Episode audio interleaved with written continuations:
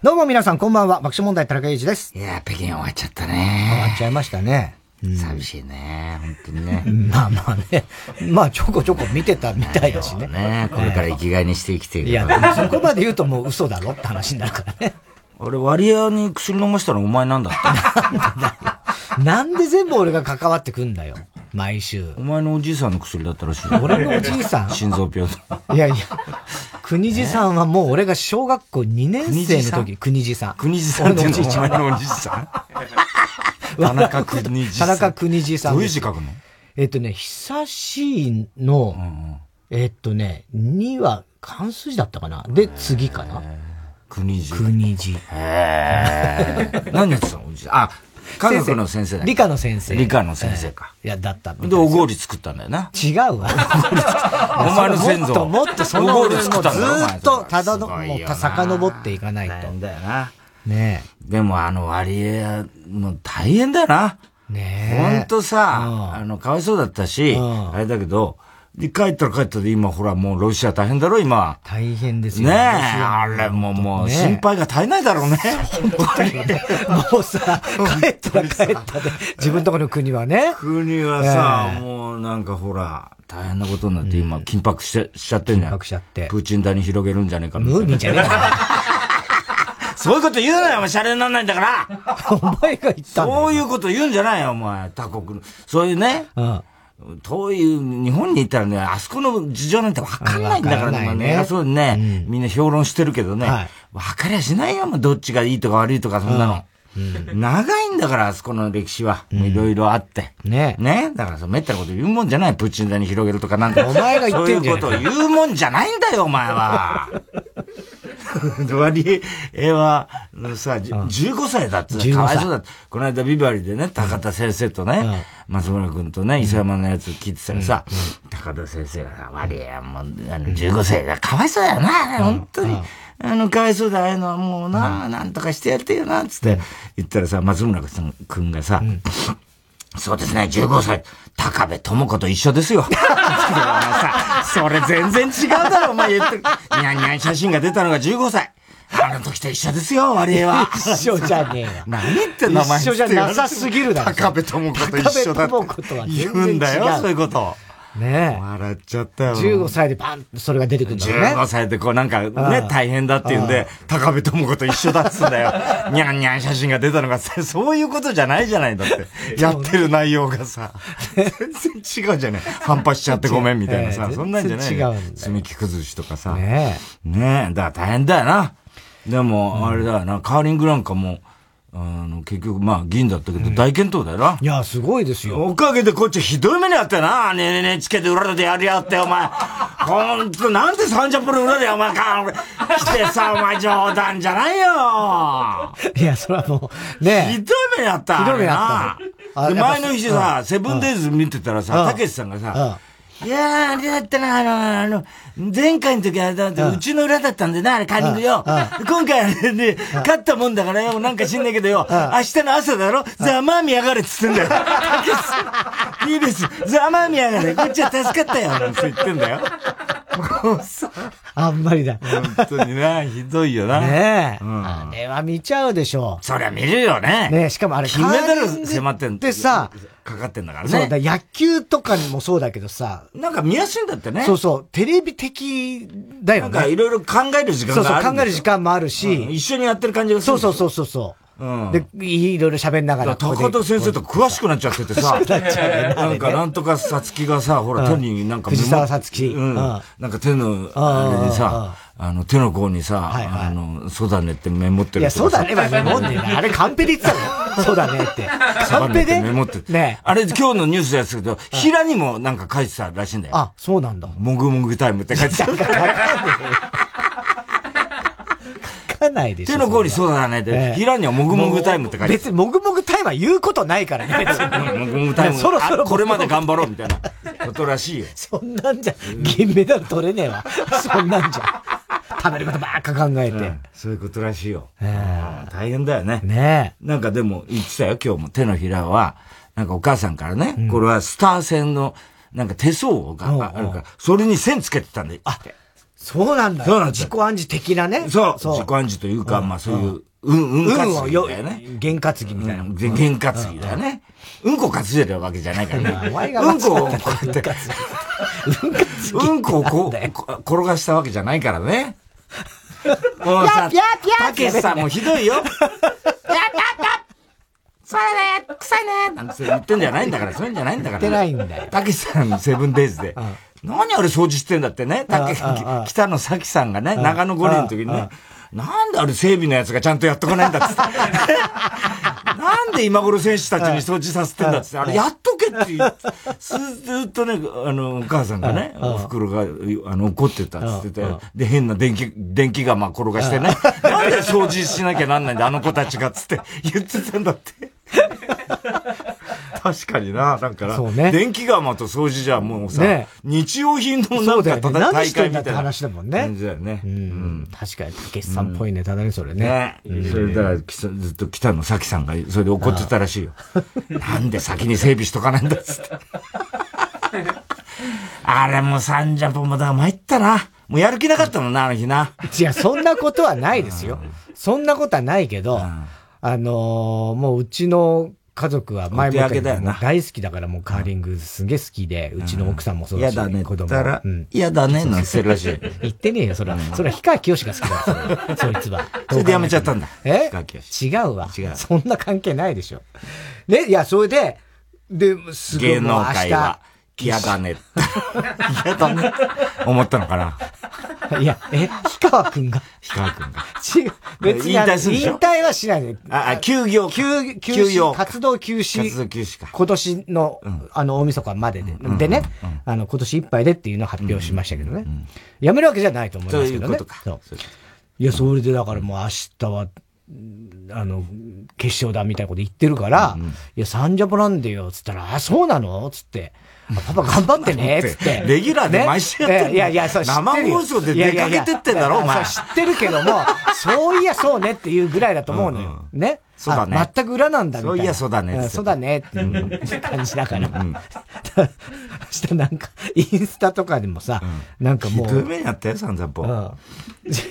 や、だから。もろ、もろうちが一番影響受けてんだからもう。決勝進出おめでとうございますみたいな、書いてんだよ、うちの奥さんが。インスタとかどこに？インスタで。あ、インスタで？決勝進出。おめでとうございますみたいな。真っ暗い画面で。ええ、いや、違うよ。違うよ、サラちゃんじゃないでしょ。そうじゃん。ね？いや、で、それで。それ真裏だろうってだけど、その知ったからなんかやったら気遣って、明日はサンジャポと、もう大変だわ、みたいな。大変だわ、嘘つけ、嘘つけ。一瞬たりとも見てないだろ、お前。一瞬たりとも。行ったり来たりしながら、見てました、みたいな、なんか。見てないよ、嘘つけ。じゃあ全部言ってみろ、やったことって思うよね、本当に。俺も言えねえもん。全部やったこと。いや、だけど、それこそさ、サンジャポの時って俺いつもほら、バーっと行くじゃない。あの、とにかく報道。楽屋からね。三モニの連中は気に入らないから、俺はね。とにかくあの、えばってるエベリクサットの報道の連中がさ。関わり合いね、知らねえもん。知ってるよ。俺は、スタッフとか。俺選挙特番やってんだから知ってんだ、報道の連中。じゃあ、なおさら、礼儀正しくしろよ。迷惑。迷惑かけまくりじゃねえかよ。なあ、ムカつくとか言っちゃダメ。だから、それで、もう、わーって。で、最近ちょっとあまりにもね、スピードが速いから、あの、廊下をね、はいはいはい、もう走ってるに、俺は競歩なんだけど、だけどやっぱぶつかる人とか結構多いから、あの、危険だからちょっとや、やめた方がいいっていうことで。前からそう言ってる。だ俺は、でもあそこでなんか行くまでのテンションをちょっと上げるのがもうルーティンになっちゃってるから、バカなことで始めたのが、もうやめらんなくなっちゃう。やめらんなくなんだ。変な歩き方してるのね、いつも。最近は。それは見たことない。変な歩き方見たことない。もう本当変なな踊ってるみたいな歩き方して、ゆっくり歩ってんの。だから余計変になってんだけど、今。行き交う人とかみんなびっくりして見てんだけど、俺がこんな、あの人とうとう壊れちゃったみたいな。壊れちゃったなとはね。で、一回フロアからさ、4階のフロアからさ、一回降りて何回かに降りるじゃない。そうするとさ、まず、俺の楽屋から出て、変な歩き方しながらさ、エレベーターエレベーターまで行くじゃん。で、必ず俺はエレベーター、こう、誰が乗ってるかわかんないんだけど、誰が乗ってても絶対出そうとしないっていう。必ずそれやってんの。やってんの、ね、どんな人が、ね、みんな、スタッフとかいろいろ乗ってんだけど、開いたら俺がはだ立ちはだかってる。そうそう、目の前にいるみたいなね。それで出ようとするとそっちにずれるっていうさ、そういう意地悪してんの。すいませんとか言って、みんなね、それで、あの、こう、で、ちょっと苦笑いで。苦笑いで。大して別にね、あ、おも、やっぱり太田さんは面白いんだねって思ってる人。一人もいねえよ、そんな。一人もいないね。こいつ本当殺してやろうかみたいな。感じで、本当にさ、思ってんだけどないしね。で、この間もそんな感じで、こう、ってってやってたら、あ、すいませんとか言ってた女の人。すいませんとか言ってさ、何出んの？とか言って俺言ってさ、出んなら、あ、どうもすいませんつって笑っていい、あの、マスクしてんだけど、あの、目はすごいさ、いい笑顔で、どっかで見たことあるなと思ったら、あの、スピードの岡崎です。ともちゃんスマイル。岡崎ともみさん。あごめんなさい。ともちゃんさん、そうだ、出てたもん。どうぞどうぞ。出てたにね。もう慌てちゃって俺。ともみ、困らしちゃった。ともちゃんスマイルね。ともちゃんスマイル。ああ、そっか。いい笑顔だとやっぱりマスクしててもわかるわかるんだ。笑顔が。さすが。ともちゃんスマイル。さすがにちょ困ってたよ。困るわ。でもニコニコしてくれてて。いや、それするしかないだろう。スピードの、スピードスケートの岡崎です。わざわざ言わしちゃった。ああ大変だよ、もう。いや、毒だろうって、もう最後の手段だろうな、向こうにしてもいやいや、いや、全然だからともちゃんは、あの、全然動かなかったの。で、なんか俺が出ても、もうそのまま行こうと思ったんじゃないだあの人いい人なんだよ。で、俺が、あれ？この人どっかで見たなと思って。あ、あれ？って思ったら、あ、スピードスケートの岡崎です。あ、え、出るんですか？あ、はい。つって言うから、あ、どうぞどうぞ。だから俺がそれ、さあ、悪いことしちゃったと思って。いや、そう、だから別に、ともちゃんだけじゃなくね、今までの別にいろんな人にみんなに悪いことしてる。すいませんって言いながら俺の横をすり抜けていくんだけど、うん、その岡崎ともみさんは、うん、あの、そのまま行っても、あこれで、あの、出れねえんだと。あの、そうそう。なんか、俺の行く回まで一旦行って、もう一回戻ろうと思ったのかなんか知んないけど、出ようとしなかったの。あ、もう、さすがの足がすくんじゃできてるよね。いや、できてんじゃねえよ、もう。あの、どうしていいかわかんない。固まっちゃったんでしょでも、笑ってんだよ。笑って全然嫌な顔一つせず。うん。でも、あ、俺が、そういう、ほら、うん、お笑いのバカだと思ったんだそうでしょ。ああ、いつも、なんかテレビ出てるお笑いのバカだなと思ったから、だから一応笑顔で対応してくれて。まあ対応してね。うん。それで、いや、すごいあれっていう顔したから、スピードスケートの岡崎です。すごいところでともちゃんスマイル引き出したよね。すごいね。やっぱいいわと思ったね。やっぱすごい人間できてるわ。前ができなさすぎなんだよ、だから。それは。メダリストとかじゃなくて。すごいなと思ったね。ああ。で、これ、ほら、聖夜がさ。うん、あ、聖夜ね。来てたでしょ？30分にね。久々だったからさ。で、30分って前、前日打ち合わせして、またね、当日もちょっと始まる前に、あの、プロデューサー、9月ね、プロデューサーってやるんだけど、で、聖夜が来ててさ、で、あの、聖夜にさ、お前さ、俺、頼むぞ、お前、聖夜。始まる前にね、生放送だからさ、お前、ポコチン出すんじゃねえぞ、お前。誰が出すかみたいなことやってたわけだよ、聖夜と。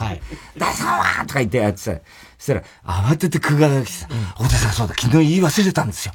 聖夜さんのズームのことだから、絶対に振らないように。いや、そういうわけにはいかないよ。だって今日渡部のこともやるんだし、みたいな。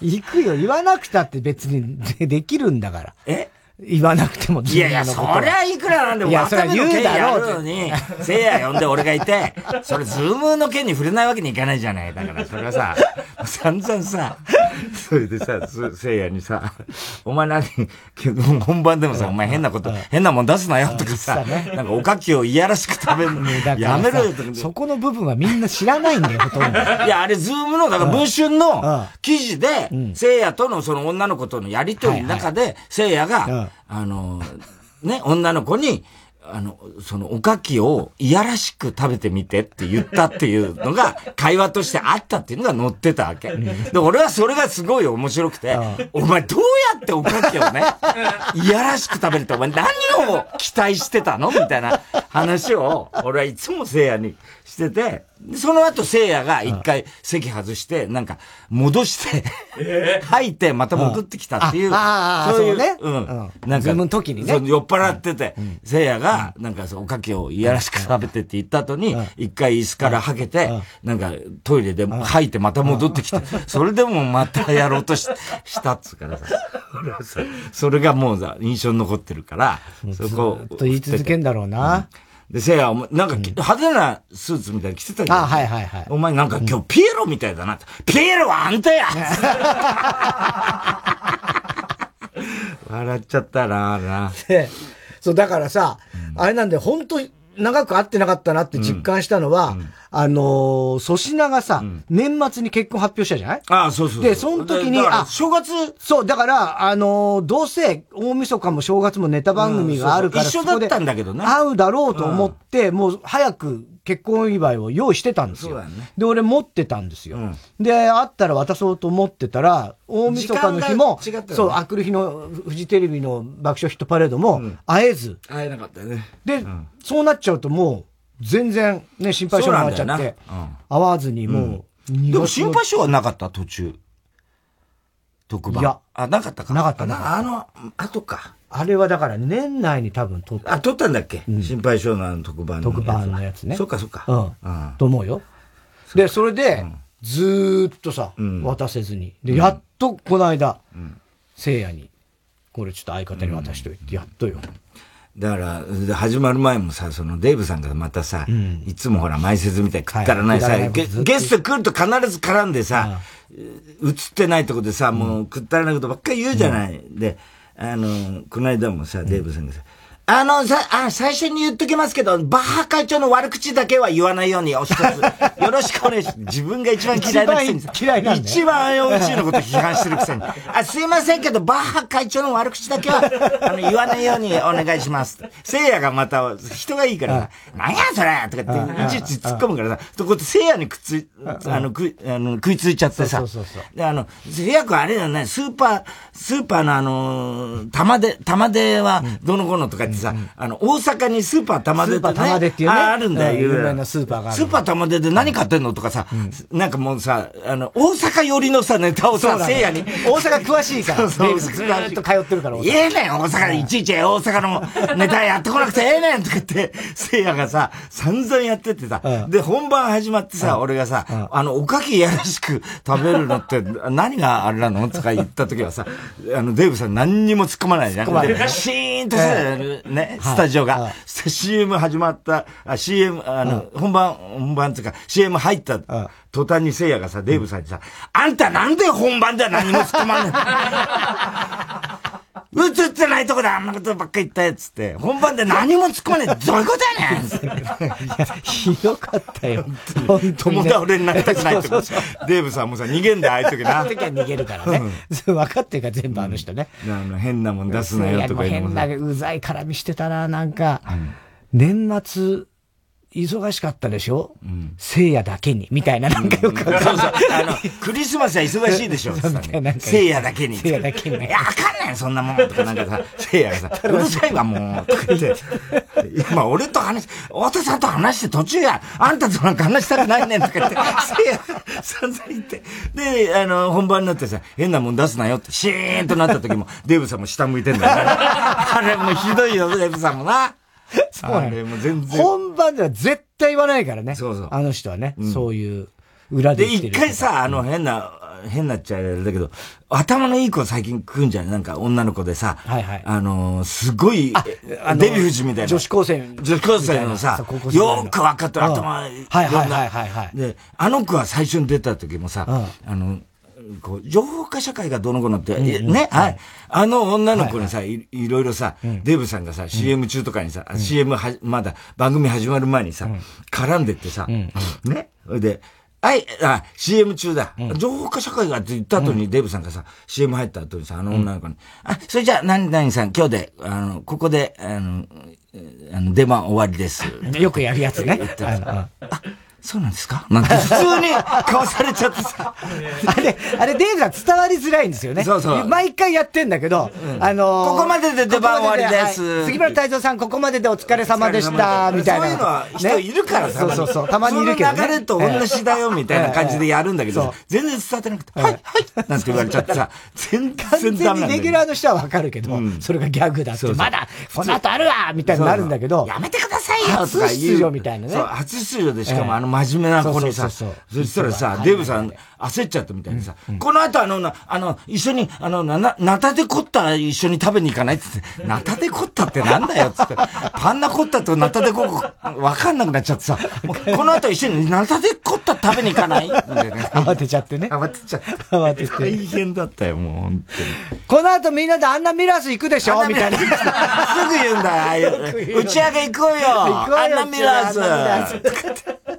くだらないよな、あのな。本当に。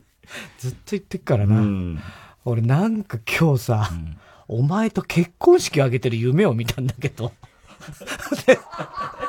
結婚式を挙げてんだよ。え、ちょっと、どういうこと？わかんない。いやいやいや、わかんないじゃなくて。何、何、何？ちょっとせ、あ、だ夢。俺と？お前と俺が結婚式を挙げてる夢なんだよ。俺とお前が結婚したってことなの？そう、結婚したってことなの。参列してるじゃなくて。じゃなくて、結婚式。主役。ちょっと気持ち悪い。気持ち悪いんだ。夢の中でも、うわー、大変なことになっちゃった大変なことになっちゃったじゃないどういうことだと。でも、まあ夢だからね。なんでか知んないけど結婚することになって。お前何？それじゃ俺のことそういう、真相心理よ。違うからね、夢って。そんなんじゃないから。え？単純にそういうそういう目で見てる見てるわけねえどっちが新郎なんですか？わかんないんで、それはもうそういう、別に両方ともタキシードみたいな 感じなのよ。のね。で、今、まあそういう時代になったわけじゃないね？で、で、別に、で、なんで俺はこいつと結婚式あげてんだろうって夢の中でもまあ思ってるわけよ。ね？で、俺は嫌だなって。でも、なんか、社長が上機嫌なんで、なんかしない。社長が社長が上機嫌だ。ね？いや、結婚式だから。いや、そうかもしれないけど。で、なんか上機嫌な社長がいない世界ならまだいや、でもいるのよ。なんか上機嫌なわけよ。ね。で、なんか知んないけど、その、要は仕事絡みで、結婚しなきゃいけないみたいな。あ、企画みたいな。企画ってか別に、嘘とかの感じではないのよ。うん、別に、うん、でもなんか、要は結婚ここで俺とお前がするっていうことがもう決まっちゃって、うん、もうお前ももう、それはもう従うしかないみたいな感覚。あ、じゃあ社長が決めたら。まあまあ社長なのかわかんない。で、社長って上機嫌なわけよ。で、俺はこう夢の中で、いやいやいや、あんた、なんで機嫌いいのおかしくないかと。あなたもともと結婚してるんだからって、俺もふと思いつけ、重婚じゃん。いやいや。ね、うん、って思うね。ね、ね、夢の中でよ。ね？で、ちょっと待って、俺はもう、無理、これはもうしょうがないのかなと思ったけど、まあ、とにかくなんとかこれがなくなりゃいいってずっと思ってるわけ。で、そうだと。重婚っていうことにすれば、これは認められないから。うん、ね？ダメじゃん。ってことは俺にちょっとこう、巧妙が見えてきた。こっちで攻めれば この結婚は、絶対ないんだと。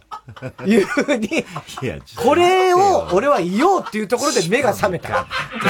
もうさ、こっちがお断りなんですよ。ちょっと嫌がってますけど。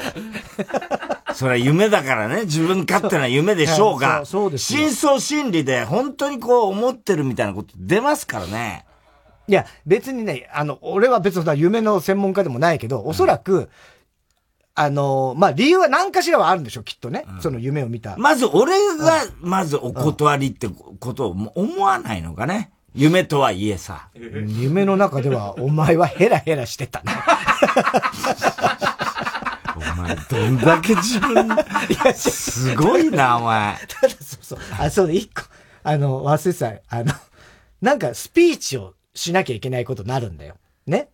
お、お、俺がね。うん、で、その時に嫌だなと思いつつ、あの、すごい祝福ムードだから、ね、ね、祝福ムードだから、あの、まあ、こういった、あの、まあ、同性同士の結婚とかも、さっくんは、あの、まあ、認められるようになって、あの、本当に良、えー、かったと思います、みたいな。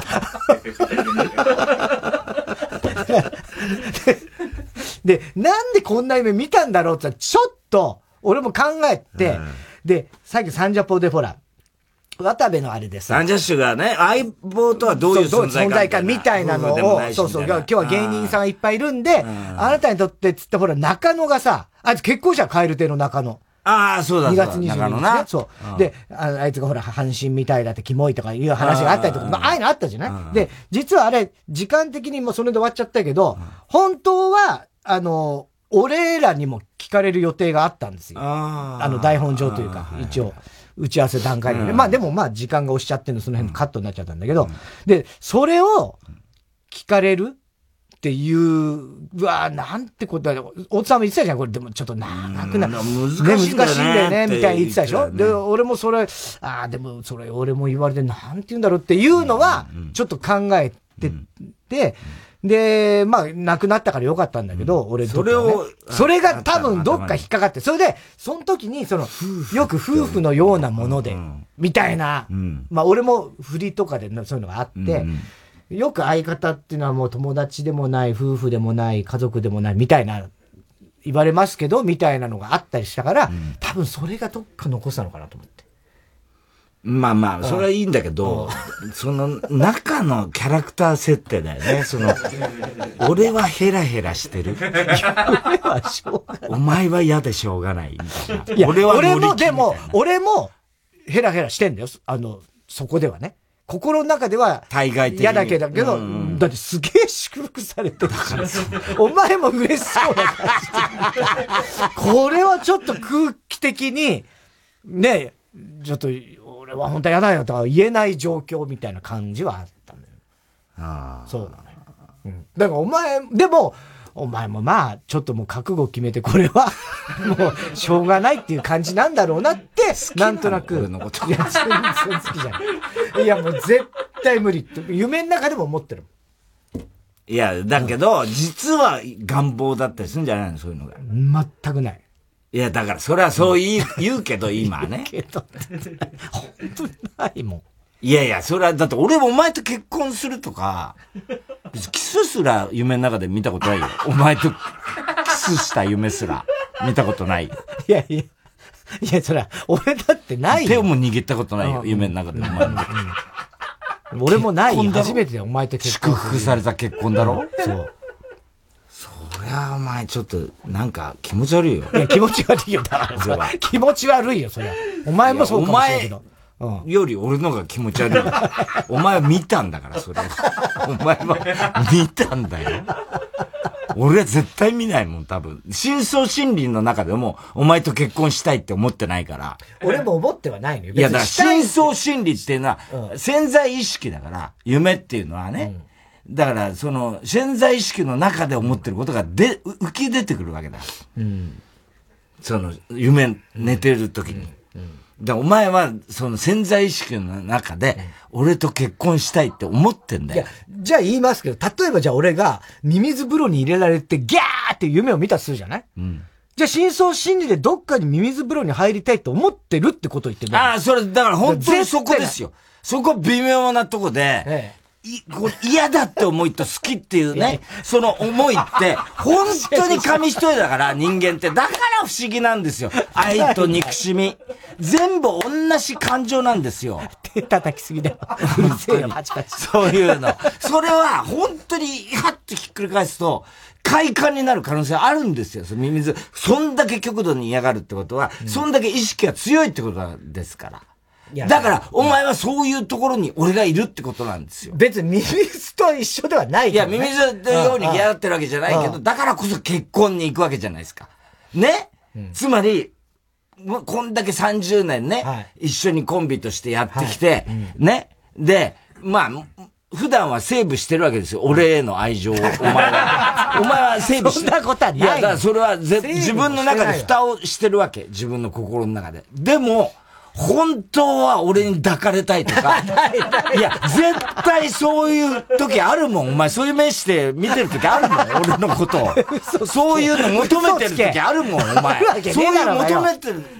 時あるもん。なんか同じこと。一回もないから。ないから、そんなわけがないでいや、絶対そうだよ。ないないないないないない。ありえない。え？絶対ありえない。またそこまで否定するのもおかしいよね。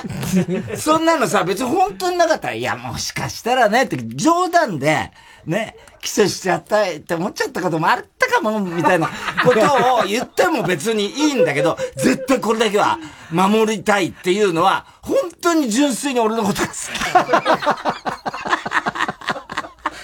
そういう、もう、いけない、いけないって、そういうさ、もう、いけない、この関係はいけないんだ。蓋、パンドラの、ね、蓋開けちゃいけないんだ。自分、ソドムとゴモラになっちゃいけないんだ、みたいな、そういうことでしょ。お前の中で。絶対にそれあるんだよ。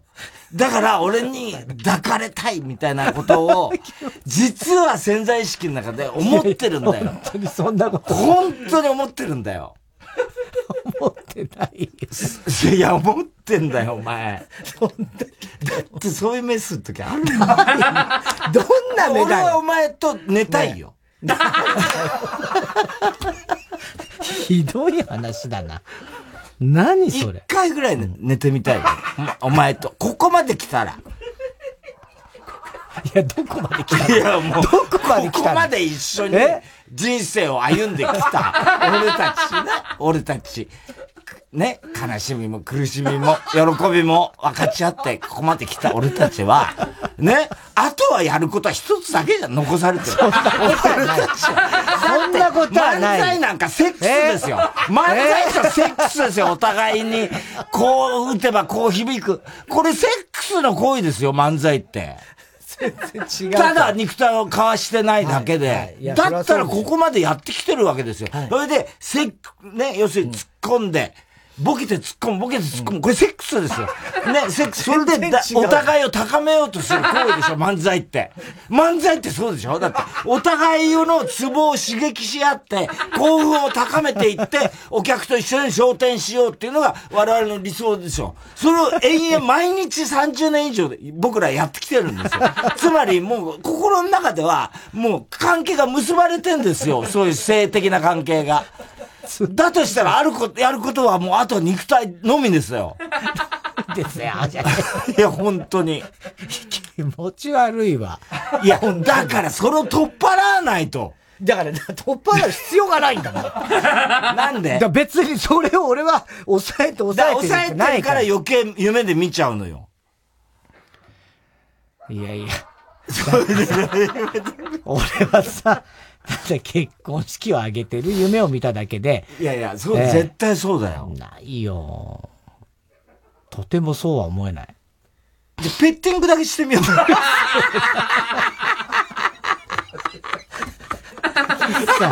本当にうるさい。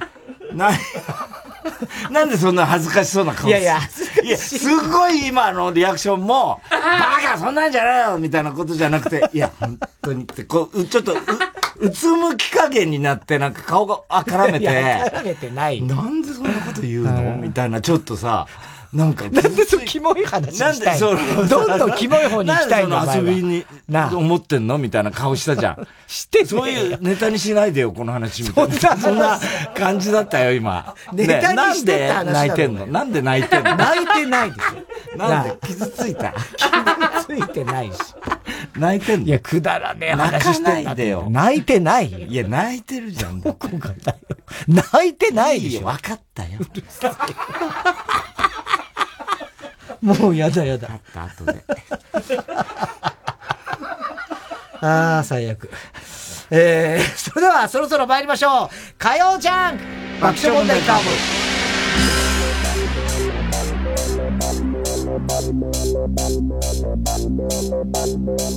ブ。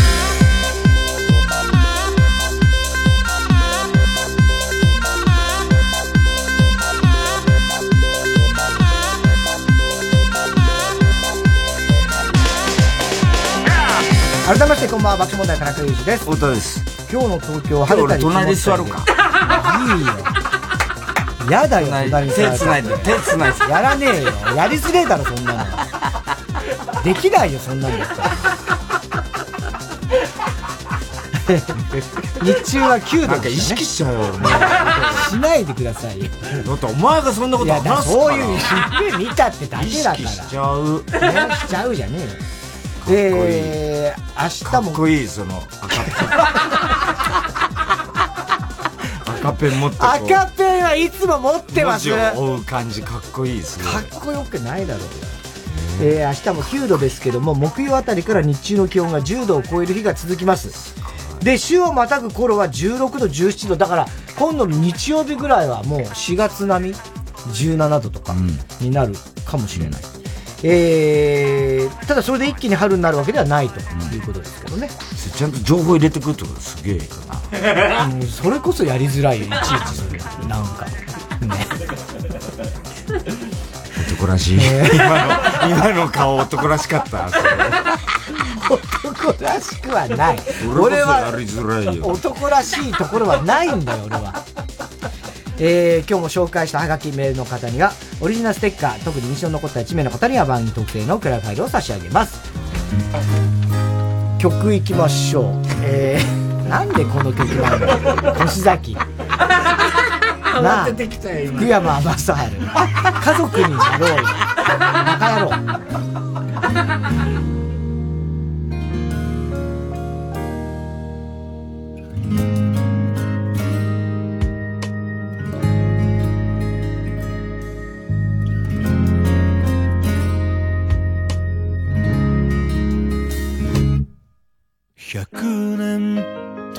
好きでいてね。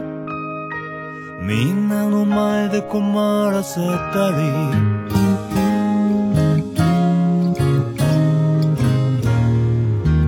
それでも隣で笑ってくれて。選んでくれてありがとう。どれほど深く信じ合ってもわからないこともあるでしょう。その孤独と寄り添い生きることが愛するということかもしれないから。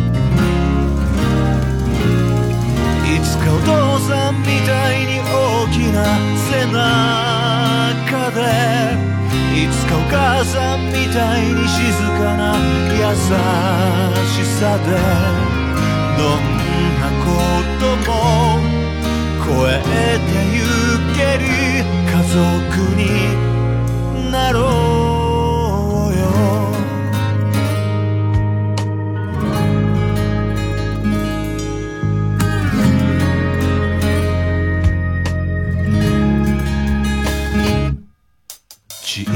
小さな頃は体が弱くてすぐに泣いて甘えてたの。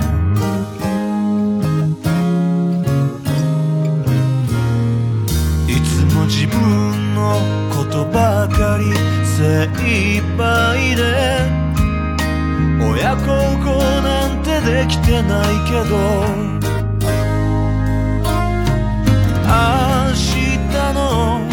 私はそれほど変われないとしても一歩ずつ与えられる人から与える人へ変わってゆけたならいつかおじいちゃんみたいに無口な強さでいつかおばあちゃんみたいに可愛い笑顔であなたとなら生きてゆけるそんな二人になろうよ。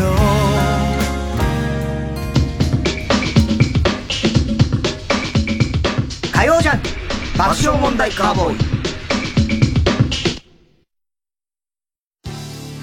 TBS ラジオジャンクこの時間は小学館中外製薬三和シヤッターチャップアップ育毛剤フルタイムシステム他各社の提供でお送りします。あの浦沢直樹の漫画作品がついに電子書籍で読める「やわらに20世紀少年」連載中の朝ドラも誰もが知っている名作から最新作まで続々配信スタート小学館中外製薬学園僕はどれだけ努力してもどうせボンボンだからと言われてしまうんです。フランス語でボンは良い。つまり、ボンボンだからは褒め言葉かもしれません。褒められてるんだ。あなたはボンボンで、平凡で、凡人で、ボンドのようにベッタベタで、会うのは盆と正月ぐらいがいい人。褒められてますか？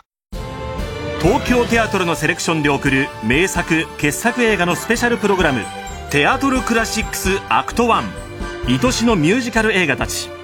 2月25日よりシネディーブル池袋シネスイッチ銀座ほか全国順次公開詳しくは「テアトルクラシックス」で検索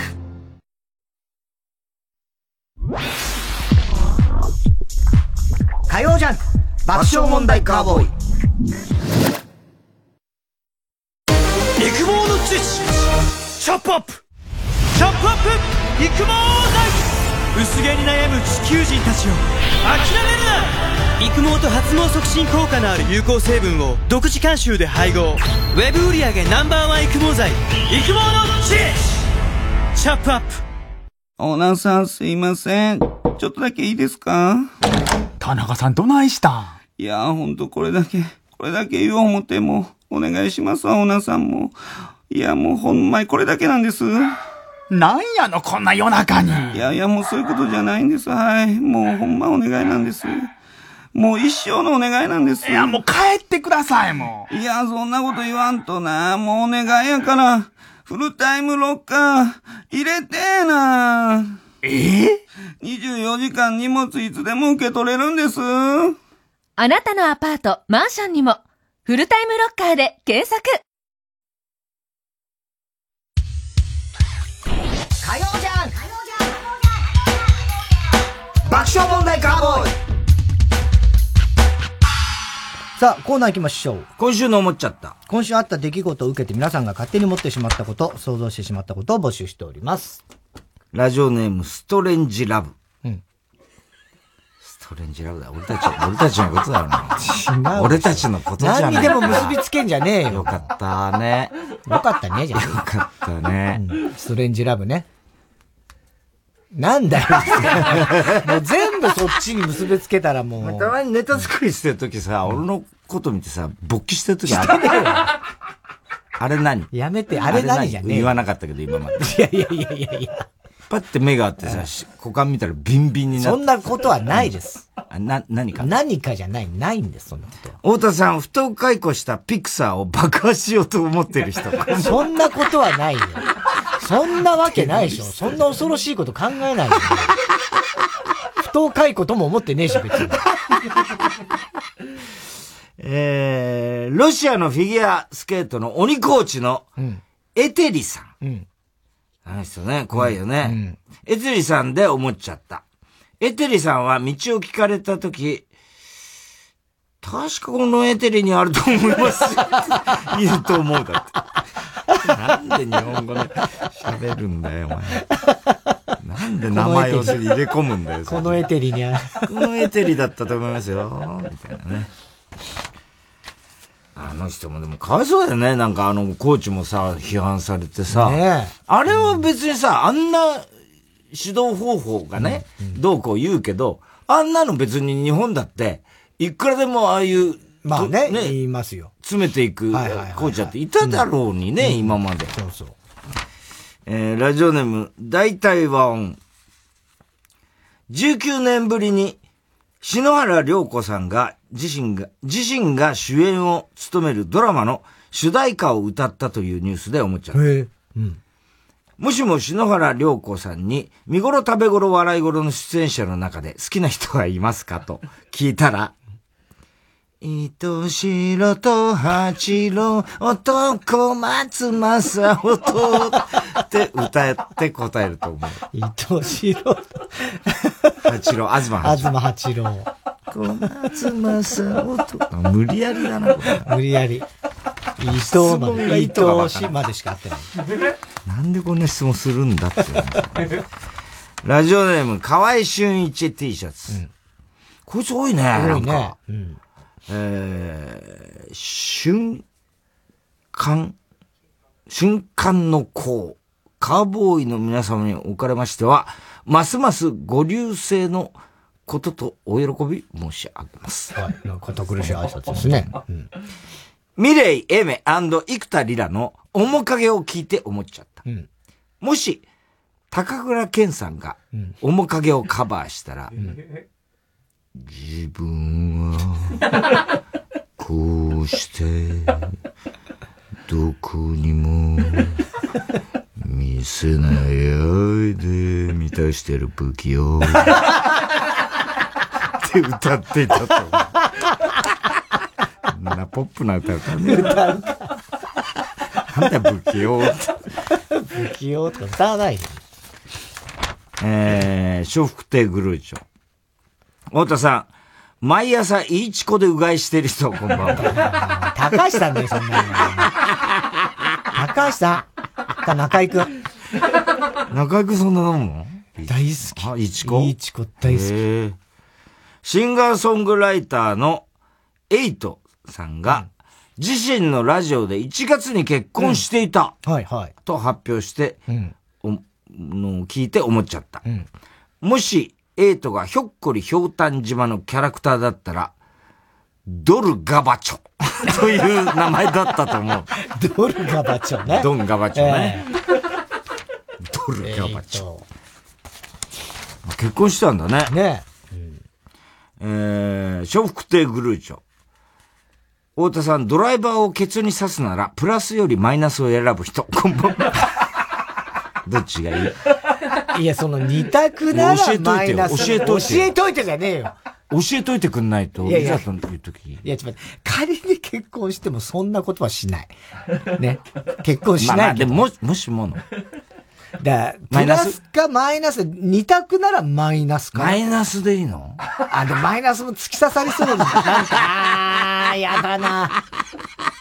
マイナスの方がなんか面積が狭そうでいい気がしたけど。いやー、でも、あの、プラスの方がスムーズに、うん。なんかね。入りますよ。きっと。うん、どっち回しがいいんですか？最低だよ。正規の回し方でいいのかな？右回しで。知らないんだろうね。坂井正明を見て思っちゃった。はい。もし坂井正明がシガニー・ウィーバーに憧れていたら。そんなことはないかさらば恋人を、さよならと書いたシガニー、テーブルの上ウィーバーよ。上いー。あんま上手くなってないじゃん、これ。うまく歌えないじゃん、これ、なんか。ウェビーバーよって、あんまり。のウェビー、おいーバーよか。あ、そうか、ごめんごめん。あ、ちょっと待って、俺が読み方間違ってた。さよならと書いたしがに、テーブルの上におびばよ。あー、なるほどね。なるほどでもないし。難しいんだよ、この歌ネタ。えー、ラジオネーム、初代ヒロダツの。キング、キングは？今は？違うんだっけ？今、極東ベイクライト。極東。キングだからね。ベイクライトか。うん、えー、ヒロダツのがさ、この前さ、うん、あの、なんだっけ、アンミカより、ああ、はいはい、はい。ね、あの、なんだっけ？まんじゅうも怖いけど、アンミカも怖いっていうね。うん、あの、太田上田でやった、ペンネーム選手権っていうのでやって、それが、広田角だよね。広田角だったっていうさ、ことがこの番組で分かった時に、俺がほら、全然さ、あれこれなんだっけ？ってなっちゃったじゃん。すぐ忘れちゃうなみたいな話をしてて、で、あの、先週だよね、あれ、確か。その後に、太田上田の収録あったんだよ。ほいで、あの、菅さんなんかとその話してて、で、菅さんとかほら、いつも聞いてくれてるから、で、太田さんちょっと忘れすぎですよ、みたいな言ってて、そしたら上田が来て、ビーちゃんどうしたの？みたいな、あれになって、あの、ほら、アンミカ、ね、まんじゅうも怖いけど、アンミカ怖いって、あってて、おおあったな、あったな、この間ね、つって。いや、それはうちの常連が書いてたやつで、俺すっかりそれなんでやったのか忘れちゃって。ピーちゃんダメだよ、それ。忘れすぎだよ。あれ確かあれだよな。なんか、標語の大会でやったんだよな。全然、お前のが忘れてるバカ野郎。なんだっけあれ、標語の大会だよな。標語の大会この間やったばっかりだよ、あれ。標語の大会。標語の大会。そんなのやってないよ。ペンネーム選手権だわ、つって。太田さん、ルクプルの足が臭い方の人、こんばんは。足が臭い方の人なんだ。まあ、まあ、普通考えて男性かなと思っちゃうけどね。ムツゴロウこと作家の畑正則さんが ABC テレビキャストに VTR 出演しているのを見て 思っちゃった。うん、ムツゴロウさんってセックスの時、うん、電話がない場合は小刻みに触れるチワワで、という。もうそういうこと言うんじゃないよ、お前はやめなさい、本当に。虐待、虐待だろ、そういな。セックスするわけないだろ、ムツゴロウさん今更。死んじゃうよ。えー、ラジオネーム、十坪。もう、久々だね。うん、太田さん、FF 外から失礼しますと書かずに、リプを送る人、こんばんは。何 ?FF 外って何？お互いにフォローし合ってる関係？ツイッターで。あ、ツイッターの。リプを送る人こんばんは。FF 外から失礼しますと書かずに、リプを送る人こんばんは。それはね、無礼なことってことね。そういうことだね。東京リベンジャーズを見て思っちゃった。うん。マイキー君って集会場に使用済みティッシュが捨てられてるのを発見したとき、この中でダチがやられてんのにしこってるやついる？いねえよなと言ってティッシュを握りつぶす。やだよ、握りつぶすの。えー、宛先。郵便番号 107-8066TBS ラジオ火曜ジャンク爆笑問題カーボーイ。メールアドレスは爆笑アットマーク TBS.CO.JP。今週の思っちゃったの係までお待ちしております。火曜ジャンク爆笑問題カーボーイ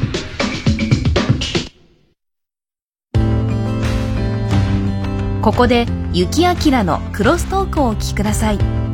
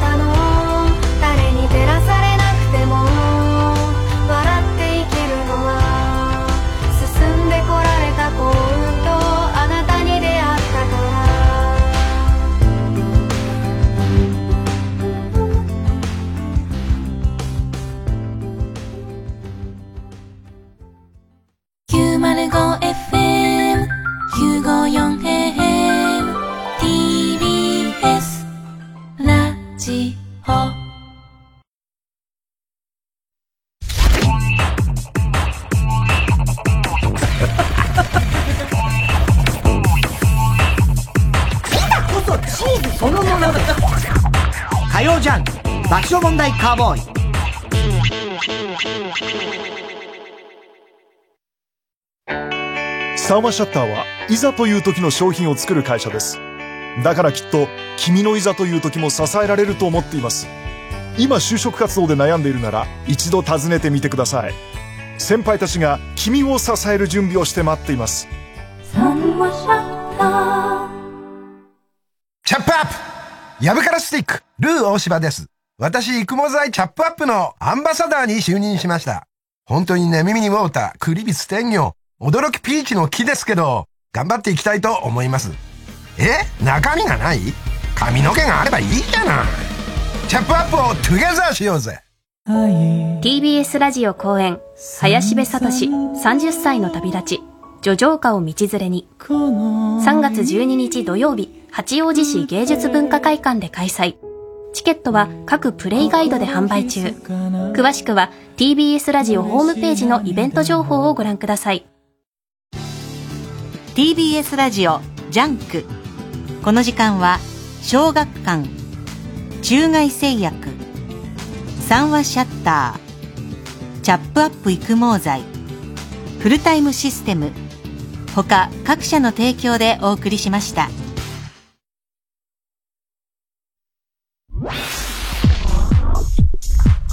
火曜ジャンク爆笑問題カーボーイ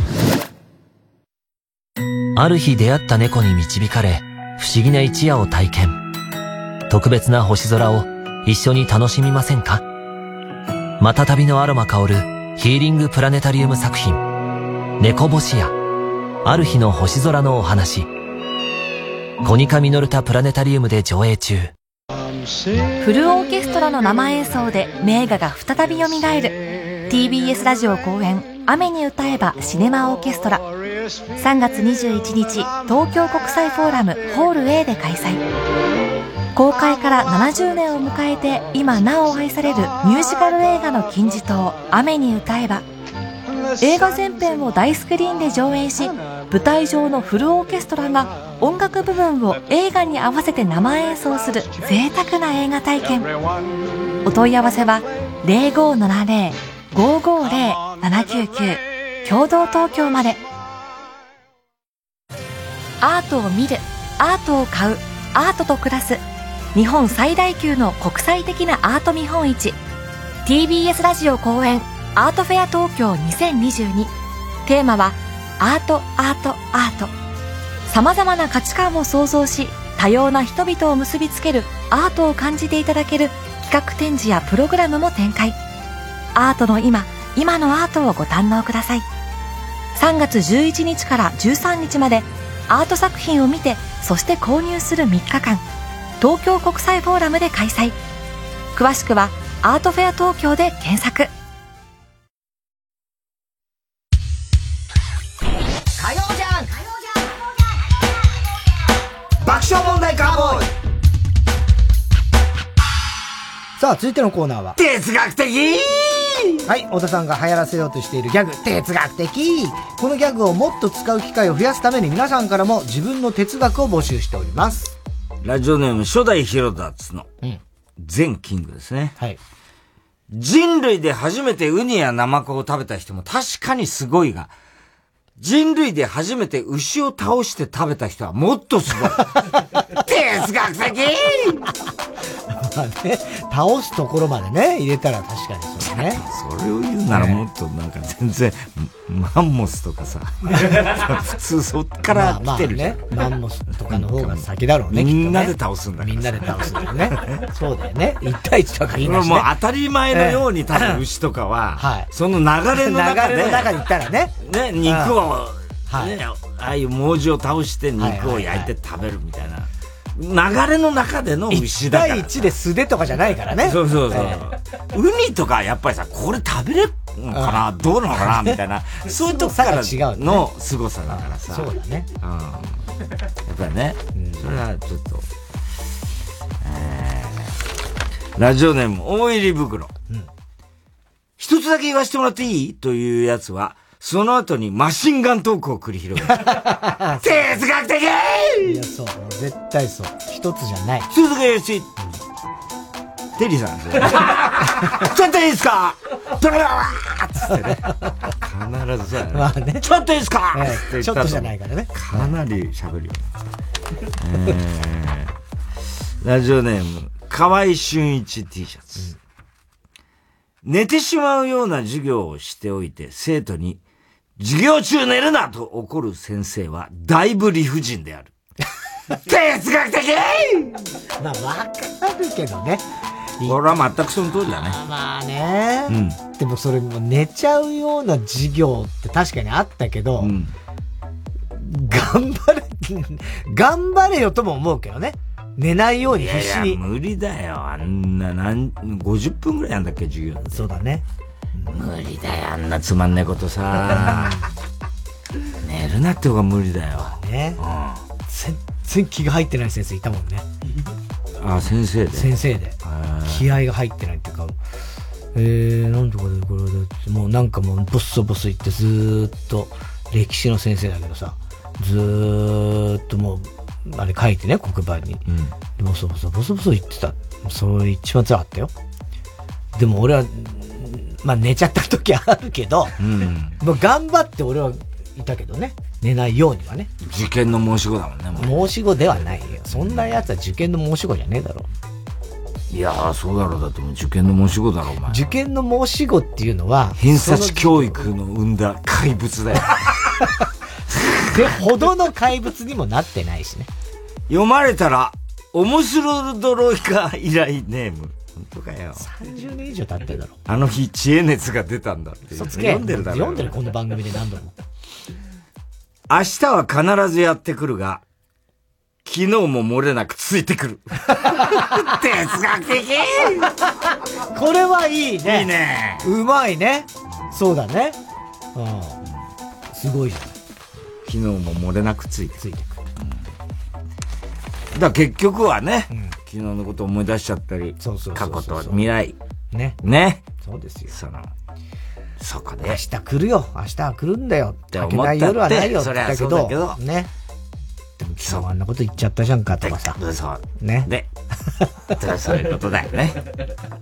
だから、うから、もう認めて生きていくしかない。そうです自分のやったことはもう、うん、ってことだよね。そうです。忘れ、明日は来るから。今日のことは忘れてみたいなこと言うけどさ、簡単に言うけどさ。まあね。いや、昨日も来るよ、みたいな、うん。昨日も来るよっていうことね。そうだよね。哲学的今よかったよ。ラジオネーム、玄米の玄。うん。子供が言う、みんな持ってるは二人。哲学的これはそうだね。いや、ほんとその通り。みんなってっていうね。みんな持ってるから買って、みたいなこと言うでしょ？二人ね。二人ぐらいだろ。二人ぐらいですよ。えー、ラジオネーム、犬大丈夫。俺今日機嫌悪いから近づかない方がいいよとか言ってくるやつには、普段から近づかない方がいい。確かに。哲学的全くその通りだね。本当だね。こんなやつはダメだよね。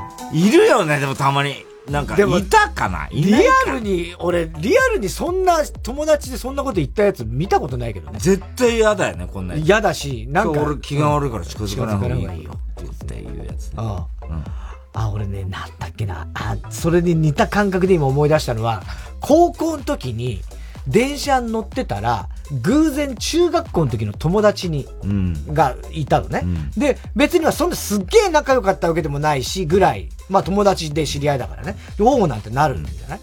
それでこう話してて、で、で、そいつが、当時仲良かったもう一人別の友達がいて、そういえばあいつどうしてんの？みたいなこと、うん、俺、まあ普通に仲いいから今でも知ってんだろうと思って。で、聞いたら、そいつ急に、俺の前でそいつの名前を出さない。何があったんだ何がなんだそりゃと思って、びっくりした。どう言ったの？いや、だあ、ごめん。いや、まあ、ごめんとも言わない。あ、あ、じゃあ、もうなんかあったんだろうなと思って、まあ、じゃあ、機嫌悪くなったら嫌だし、うん、気まずいよね。気まずいから、そうそう、だからもう別に、ああ、わかったぐらいの多分、感じだけど、こいつ何があったんだろういるんだね、ね。いやいいじゃん、だったら。なあ。思わせぶりなさ、なんかさ。なんか聞いてほしそうな感じだよね。そうそう、俺の前で何々の話はしねえ方がいい。急に、口調まで、顔つきまで変わって。ダッセーと思ったよ、なんかお前そういう目に結構合うよね。先生でいなかったっけ？なんかこんなもんみたいな。なんか、なんだっけこれ。あれ小学校の時の担任の先生、男の先生で、で、夏休みのなんか宿題みたいな課題みたいんで、まあ自由研究みたいなのあるじゃないですか。で、俺は、あのー、牛乳受け、木で、牛乳受けのポストみたいなですね。それをね、こう作っていったんですよ。で、色も塗って、ちゃんとこう。牛乳配達はね、当時あったからね。そうそう。その、ボックスを作って、で、まあ、なかなか自分なりにいい出来だなと思って。で、こう持ってって。で、で、じゃあ、あの、自由研究で作ってきたものをみんな出して、机の上にね、出してみんな。で、俺も自分で、まあまあ自信あったから、こう褒められるかなと思いながら出して。で、みんなもそれぞれなんかこう出して。で、先生がみんな、頑張ったな、みたいな。頑張った、頑張った、ね。これやることが大事なんだ、つって。自信。お前の牛乳今日一番前にいたから持って。いいか田中が作ってきたこれガチャピシャガチャピシャだこんなもんこんなこんなもんなここのサイズもあってる。ガチャピシャだこの。でもな でもな、一生懸命作ったんだ、田中はみたいな言うと。マジか。辛い。すげえ辛かった。すごいよね、その人もね。ね。あと急に怒られたこともあったろ、先生に。あ、それは中学 えっとね、授業中、俺一番前の席だったね。で、授業中、先生は黒板なんか書いて、なんかこう、ね、これがこうこうって言ってて、で、俺は別に普通にノート、まあ、黒板をこう書いてたの。で、急にその先生が、ふって振り向いて、俺の方見て、田中、お前今何つった？で、俺何にも言って黙ったよ。で、俺、へって思ったら、お前今何言ったビンビンタ。ビンタだるって。すげえもうビビって俺も、もう怖えし、恥ずかしいし、謎だし。でももうね、中学生だし、もう先生からそ怖いよね。何も言ってませんとも言えそうそう、もう言えなくて。で、もう、お前今なんちゃーって。言って、で、もう、なんつうの、もう、ガン無視だよ、叩かれて、でももう何にも口答えもできないし、もう先生俺何にも言ってねえよもう言えなくて、で、もう黙っちゃって、やっべえつって、俺はもうなんとなく周りの友達に、なんか言ったみたいな顔を、なんとなくして、俺今なんか言って、言ってねえよな、みたいな顔は、なんとかしたんだけど、友達もわかんないしね、別に。まあまあ別にどうすることもなく。普通の先生なんでしょ、普段は。普通の先生。なんだ優しい、どっちかっていうと優しい先生。何を言ったと思ったんだろうね。そう。それで、で、授業が終わりのチャイムが鳴って、ああ、よかった、もう終わるなと思ったところで、その先生が、チャイム鳴って、田中、俺まだ忘れてないから。この後初期室来いって言われて、やべえな、俺何言ったと思ってんだろうと思って。すごい怖い、その話。そう。それで、俺、あの、職員室、まあ、行って、小学校呼ばれた来いって言われたから行って、で、先生に、いや、すいません、僕ちょっと何？言った記憶わからないんですけど、って言ったら、いいか、お前な、言っていいことと悪いことがある。から。そう。教えてくれよって。何にも言ってないと思うんですけど、みたいな。まあ、でももう終わんねえなと思ったから、まあ、すいませんでした、みたいな。ね、感じで、まあまあ、なんとなくも逃げるようにして。冤罪だよ、そう、冤罪なのよ。それで帰って、で、うちのお袋が PTA かなんかやってたから、今日、あのー、赤尾先生に、あの、殴られたっつって、え、なんでなんでいや、これこれこうでね、俺何も言ってないのに、つって言ったら、えってなるって、俺もうお袋にチクって、PTA から圧力かけて。嫌なやつ。最悪の対処。で、お袋が、次なんかで学校行った時に、なんかこの間ね、息子が先生に怒られたみたいで、みたいなことを、まあ、おふくろはまあ言うじゃない？別に抗議という感じじゃなくて。感じでね。なんか、本人なんかあんまりよくわかんなかったみたいですけども、なんか、来られたら言ってましたよ、ぐらいな感じで言ったんだって。知ったら、いやいや、もう、いやもう本当あいつがもう、余計なこと言うからって、まだ言ってたらしいんだよ。一生わかんねえ、これ。一生わからない。絶対言わないんだよ、何言われたか、うん、何言われたかは一言も言ってくれないから。えー、宛先、郵便番号107-8066、火曜ジャンク爆笑問題カーボーイ、メールは爆笑アットマーク tbs.co.jp、哲学的の係までお待ちしております。えー、テレビアニメ、王様ランキング第2期主題歌。ああ Vaundy。ああ、 Vaundy？はい、裸の勇者。誰かが変な涙を飲み込んで飲み込んでいる力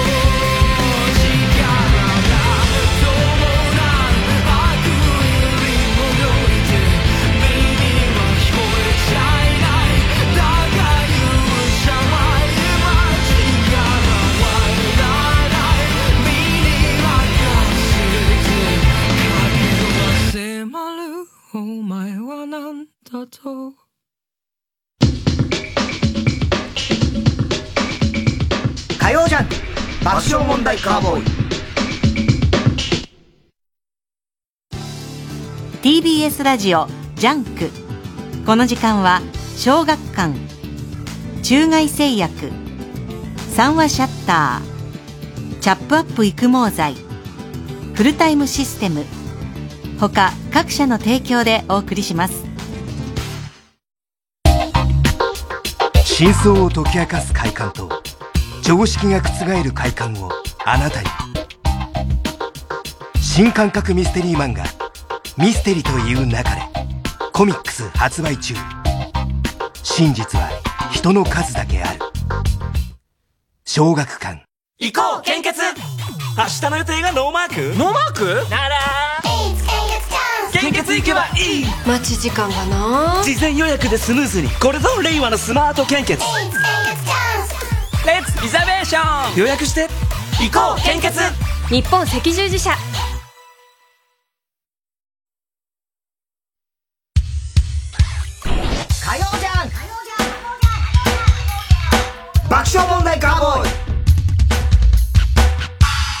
さあ、ここでお知らせです。爆笑問題のツーショットシリーズ第17弾となる最新作、2021年度版、漫才爆笑問題のツーショットの DVD が明けて今日、2月23日水曜日に発売となります。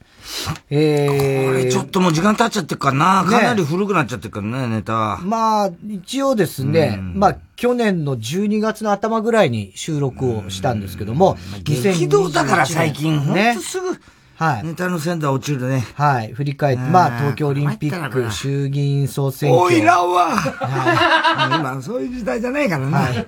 リアル二刀流。えー日本そして世界で様々な事件、流行が生まれた、ウィズコロナの2021年。ね。えー、太田さんも炎上しました。僕も病気になりました。いろいろありましたけどもね。えーそんな1年、爆笑問題が80分ノンストップ漫才で総括。ということで。ね。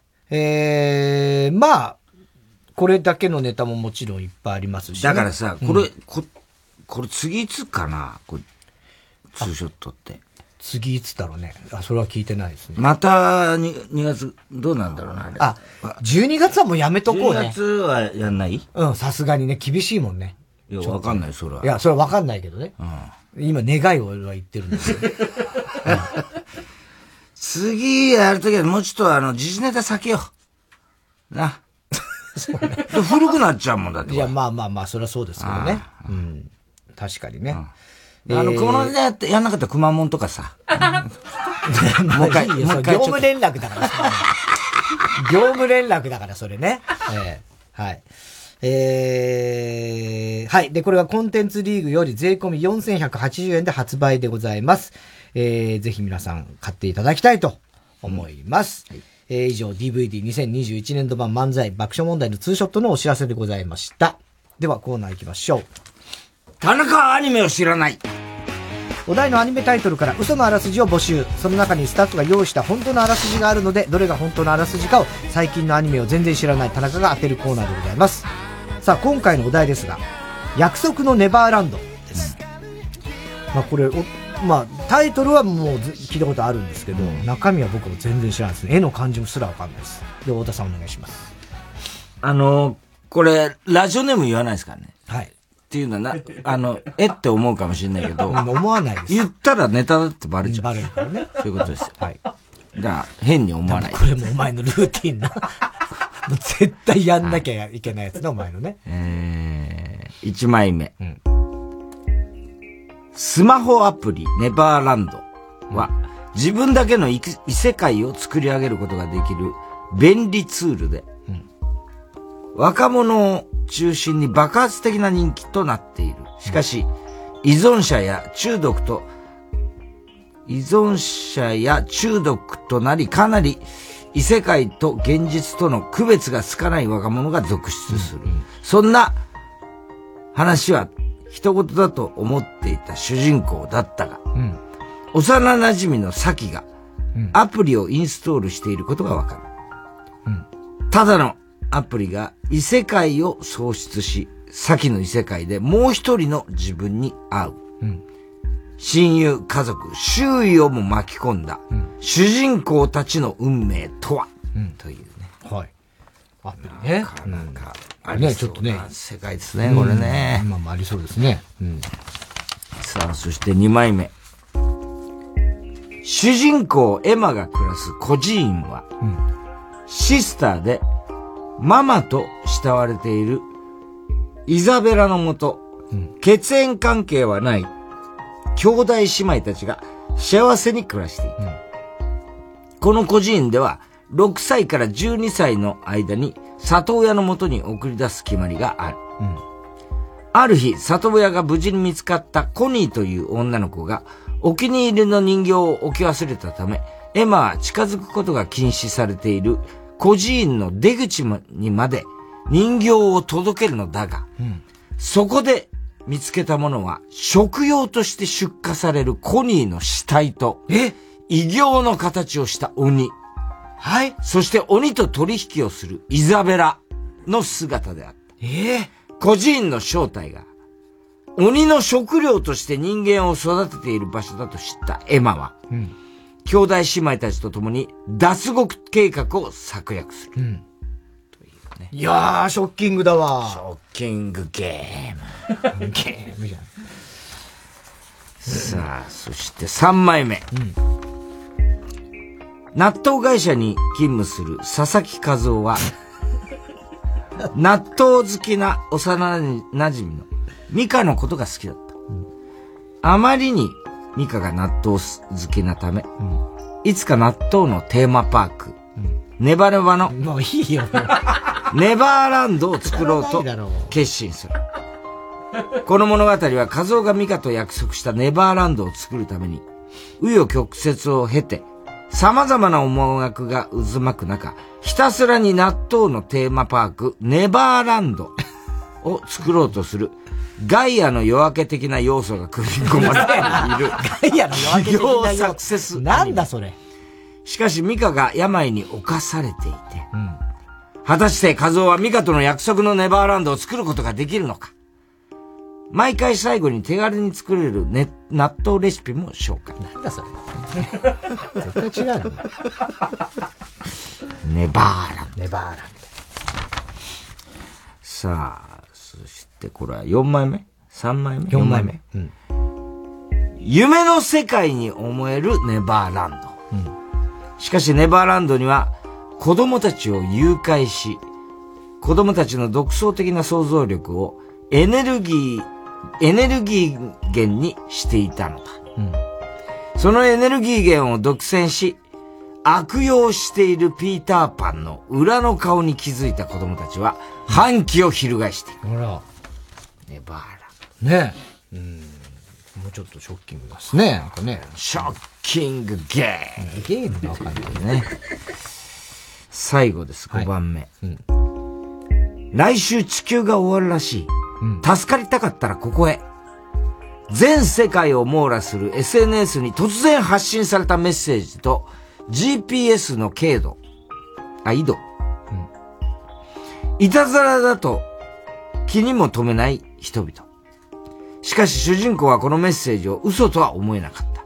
なぜなら、以前から地球が滅亡する悪夢にうなされていた彼は、うん、夢の中でもこのメッセージを受けていたから。ほら、面白そう。地球滅亡を解くも、聞き入れられずに施設に送れられ、送られる主人公。うん、その施設こそ、メッセージで書かれた GPS の示す場所であった。あら。何？え？難しいね。これは面白そうだ。ええ難しいな。まあ、納豆テーマパークはなしね。これ切るね。消去法でいくとね。えーっとね、ちょっと待てよ。この4番目のピーターパンも、ね、まさにネバーランドでありそうなんだけど、えー、ショッキングな2番目の孤児院エマ。正解です。おーいやー、まあちょっとこれショッキングだけど、すごいね。うん。うんだから、俺もちょっと見たけど、あれの、私を話さないで、だっけ、数尾石黒の、あの、小説があるんだけど、うん、あれにちょっと、あの、雰囲気近いんだよね。私を話さないでだと思う。うん、あれは臓器移植のために育てられてるみたいな話だけどね。はい。これ、俺も鬼なんですよ、だから。鬼ああ。だから、ちょうどあの、鬼滅の、あると、はい。要するに、あ、鬼が、俺これ見た時に、あ、最近鬼が流行ってんのかなみたいな、思ったんですそうだね。うん。はい。はい。で、あ、じゃあ他の、一番目のスマホアプリ。えー、スマホアプリは RCC 中根ちゃん公認ネーム、ヘビスカイザーです。へいや、これも面白い。ね。そうな、あれだったよね。で、納豆のネバーランド。これはラジオネーム、みたらし団子のワール。食い物が。そして、えー、このピーターパンのね、はい、裏の顔というやつが、ラジオネームストレンジラブです。俺たちストレンジね。そして、えー、5番目。なかなかこれも面白そうだった。ねうん、これがラジオネーム逆ネジ人間ということで。逆ネジ人間。はい。ということで、約束のネバーランド。はい。いやー、これは綺麗です。絵もね、綺麗だしね。うん。衝撃的だよね。確かにね。うん。はあ、あ、実写の映画化もされてるんですね。実写もやるんだ。えー、これ、ナオミ？ああ。2019年第1期、うん、2021年第2期が放送と。え原作白井海優さん。作画出水ポスカさん。全20巻。で、漫画は完結済みということですね。全世界の累計発行部数3200万部だって。アニメ化も、えー、実写映画化もされている。主人公のエマを浜辺美波、あ、浜辺美波ちゃんね。ね、すごいね。シスターのイザベラ、北川景子。ああ、すごい。他にも渡辺直美が出演してる。他にもって、なんか他にも出演してる人いるんで、ね、鬼の役じゃないのか鬼の役なのかな？わかんないけどね。えー、はい。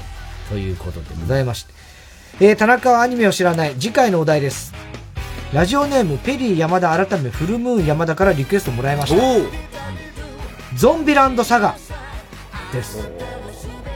嘘のあらすじお待ちしてますゾンビランドゾンビランドサガ俺はタイトルで言えばなんとなくね、ゾンビランドね、なんとなく想像つきますけども、でも、わざわざリクエストしてきたってことは、普通に考えられるゾンビランドって感じとは違う、ね。それをどう読むかですよ。裏、あえてですから。来るかね。あえてですから、僕たちは。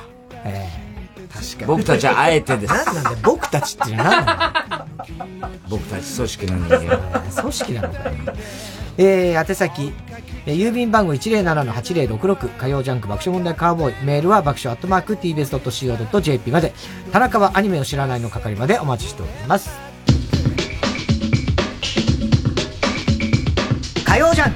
爆笑問題カーボーイ。開局70周年記念 TBS ラジオ公式読本。おかげさまで重版出題好評販売中です。森本武郎大沢優里生島博士爆笑問題伊集院光ライムスター歌丸赤江玉緒ジェーン・スー荻上チキなど総勢30人を超えるパーソナリティが登場。久米宏、荒川京慶、小坂井和樹、関根勤、岸谷五郎らによる紀行文。毒マムシ三太夫が語る TBS ラジオ。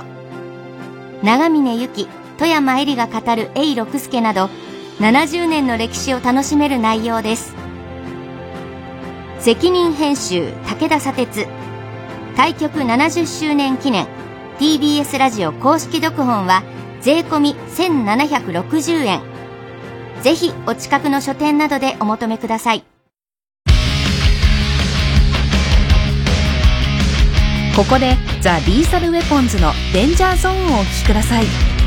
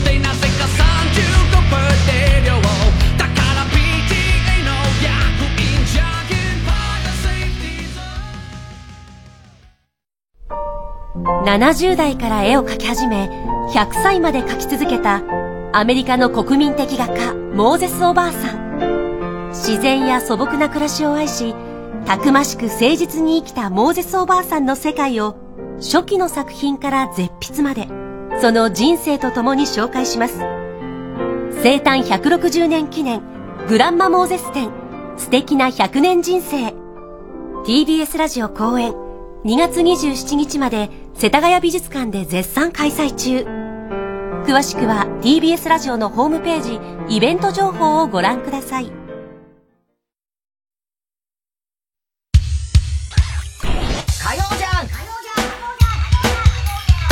爆笑問題カーボーイさあ、続いては。怒りんぼ田中裕二。はい、こんばんは、田中裕二ですから始まる、いかにも田中が怒りそうな事柄を皆さんに考えてもらって、それを私、田中が3段階で評価いたします。ラジオネーム、丸いカッパ。丸いって、あの、名字の丸い。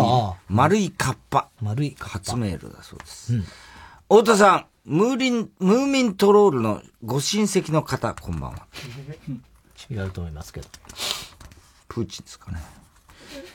プーチンじゃねえ。えー、30代主婦の田中裕二です。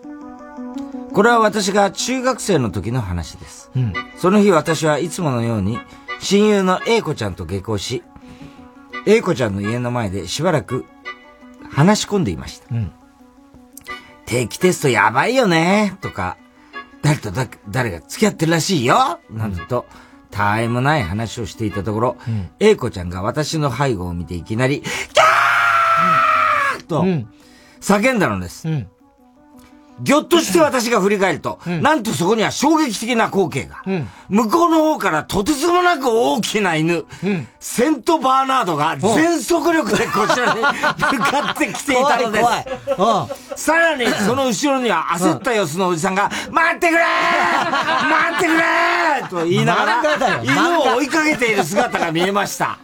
どうやらそのおじさんは、飼い犬を繋いでいたリードを離してしまったようなんです。解き放たれた自由を手にした犬は、私たちに向かって爆走してきました。私たちはさ、再び叫んで、目の前の英子ちゃんの家に逃げ込もうとしました。が、その時、あろうことか、英子ちゃんは自分だけ家に入り、私の目の前でドアをバタンと閉めてしまったんです。いやー迫り来るセントバーナード。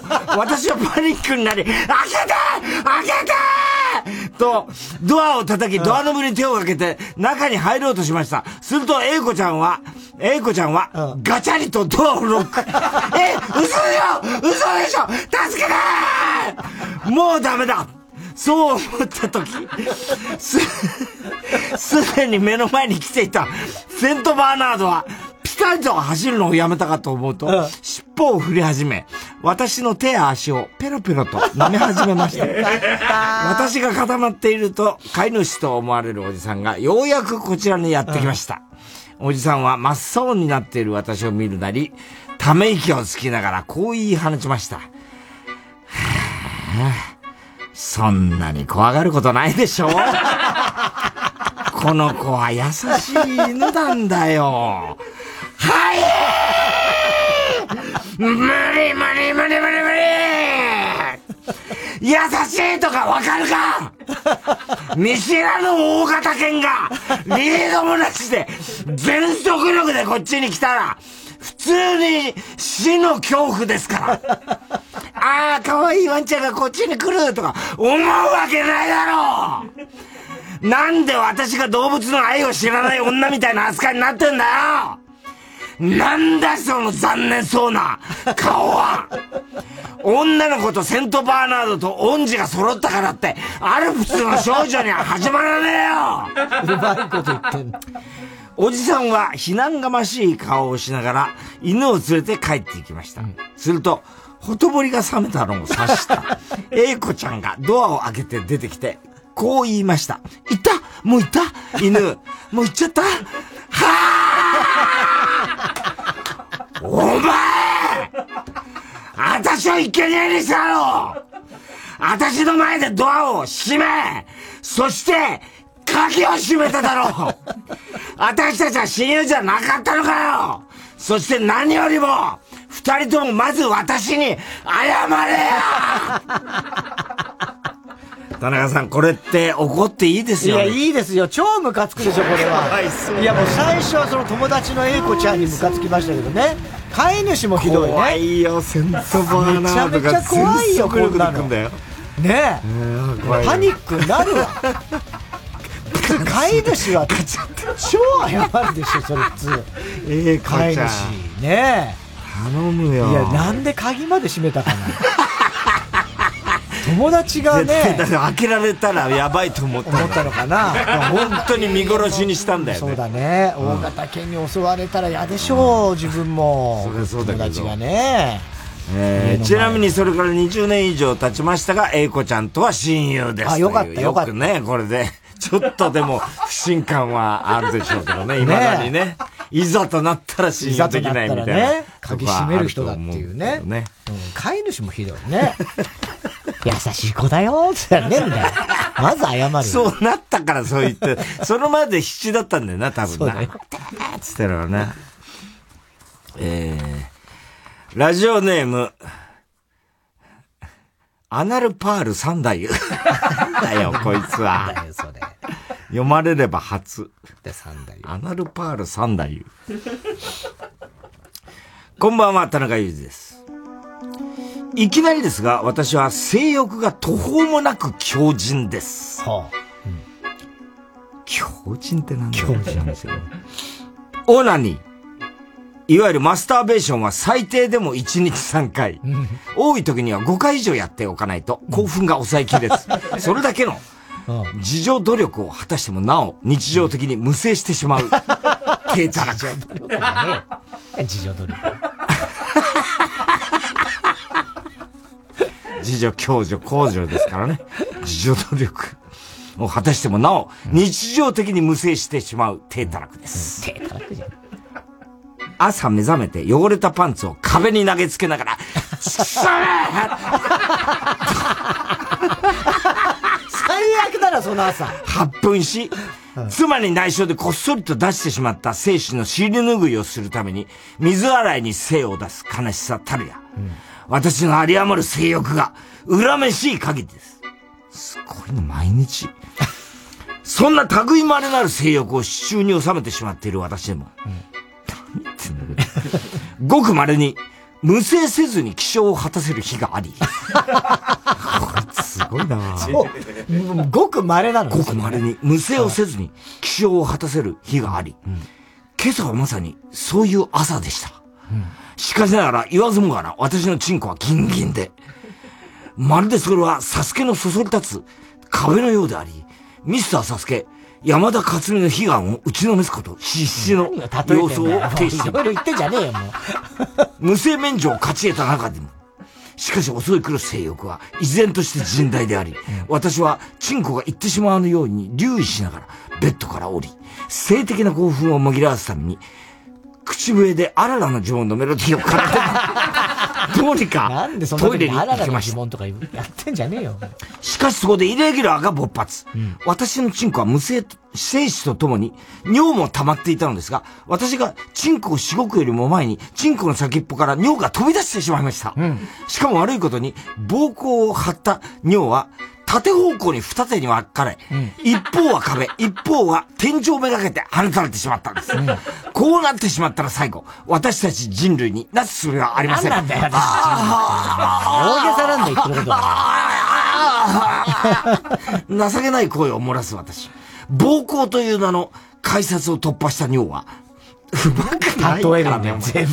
止めどなく溢れ出し始め、気づいた時にはトイレ一面が水浸しなる妙浸し。うん、しかも悪悪いことに、施錠していなかったトイレの扉を寝起きの妻が開けてしまったんです。最悪。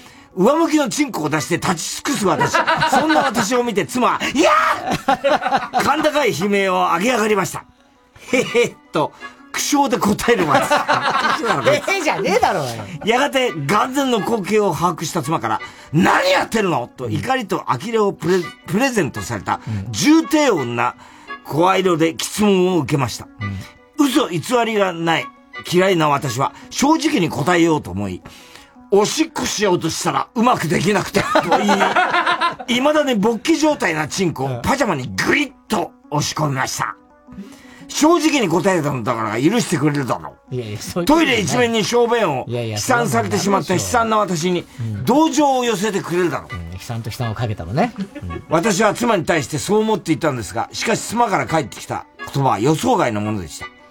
なんでうまくおしっこできないの？予想通りじゃないおしっこくらい。うちのハムスターでもできるわよ。はぁいや、はぁじゃないよ。ふざけんなふざけてないでしょ、それ。ふざけすぎてムラムラしてきた。わざわざハムスターを届に出して、一家の大黒柱である俺を侮辱してくれる。おかしいだろ文句あるなら便器の大きさを広げとけ。いや、そういうことじゃない。壁や天井にも便器にしとけや。大体俺が目をちくりんな方向におしっこしちゃったのは、チンコの朝立ちのせいで、おちんちんの朝立ちは欲求不満が溜まっているからで、欲求不満が溜まっているのは、突き詰めれば、お前が全然抱かせてくれないからだろ。セックスレスのせいだろ。俺のチンコを拒んだくせに、便器の中に用をた、用を足せとか、一丁前に命令してきてんじゃねえダメだここの責任転嫁 鬼嫁お前だよ。結局汚れたトイレは私が掃除しました。当たり前だっつついでに便器も磨き、舐められるくらいにピカピカです。これってムカつきますよね。ムカつかねえ。平気だよ。ムカつかねえ。なんでお前がムカついてんだよ、おかしいでしょ。奥さんがムカつく。こもいいとこないね。ねひどいよね。こも同情の余地が。めったに無制しない日がめったにないんだから。こいつすごいないる本当からこいつ。こんな人いる。アナルパール三太夫。なんだよ。何者なんだよ、こいつ。えー、では続いてのコーナー行きましょう。CD ってのか。はい、CD の歌詞の一部分に田中が以前、この番組で喋ったセリフを無理やりくっつけて作品を作ってもらっております。えー、ラジオネーム、コウガ。うん。ト説西野カナ。うん。それと2月15日、2時30分頃の田中。うん。これから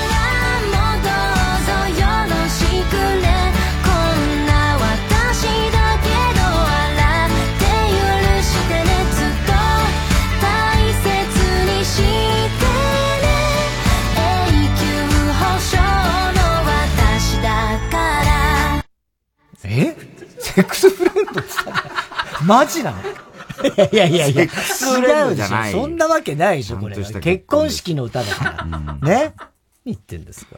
えー、ラジオネーム、あ、今に見てろ、どっか。嵐が丘、鬼塚千尋。それと2月15日、えー、1時26分頃の田中。そし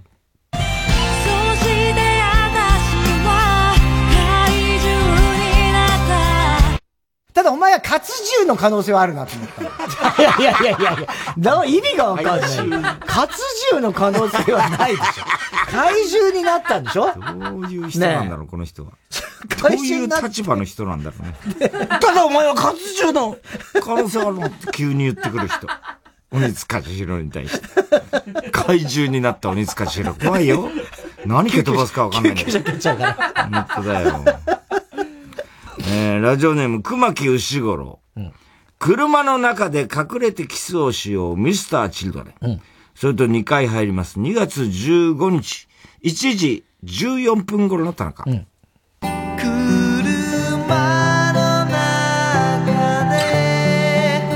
隠れてキスをしよう俺は窓の外が見えるわけですよ。そう、向かいの家の窓に人が見えるんですよ。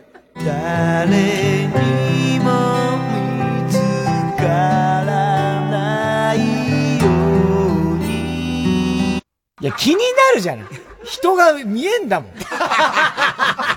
全然作戦失敗だな、これね。すごいな、ええでも、まさに今日の俺たちの。ねえ。あれだよね。だって俺がお前にか、窓を背にしてキスしてるってことだもんね。キスしてないから。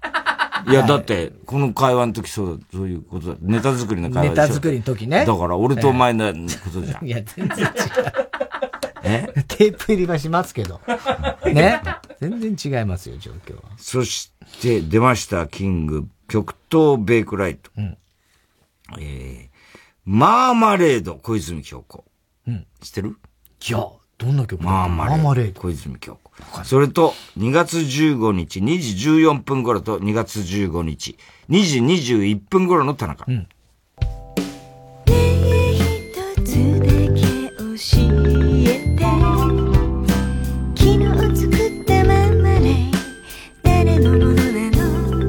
僕らのです。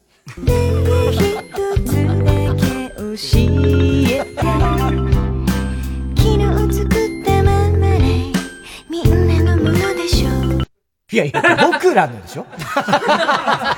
なんでお前って決めて何決めつけてんの、ね、テープ入りで。えー、ラジオネーム、熊木牛五郎。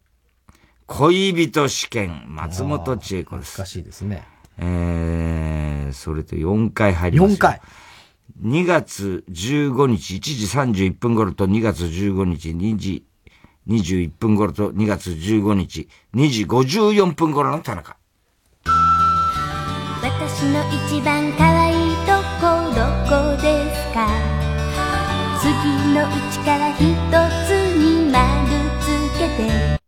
特徴、うん、ええー、耳唇小さな瞳。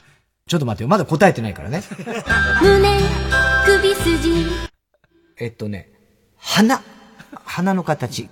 丸いお花ああほらほらほらほらほらけどい確かにね。気持ちはわかる。わかるね。選択肢の中にあったみたいなことだよ。特徴可愛いとこどこですか？つって特徴？全然違ってんじゃないの。えー、郵便番号 107-8066TBS ラジオ火曜ジャンク爆笑問題カーボーイ。えー、メールアドレス爆笑アットマーク tbs.co.jp 住所氏名もお忘れなく。えー、怒りんぼ田中裕二。そして、どの曲のどの部分に これもまた始まった。また始まったよ。ここのとこ結構大丈夫だったんだけどね。うん。どうしたの？いや、今日も今の松本千恵子ので多分張られてんな。えー、田中のセリフをくっつけていいかを書いて送ってください。CD 田中のコーナーまでおはき E メールお待ちしております。えー、明けて今日発売のカバーベストアルバム、ディスカバージャパンデラックスから、名曲ですね、鈴木正幸さんで、メロディー。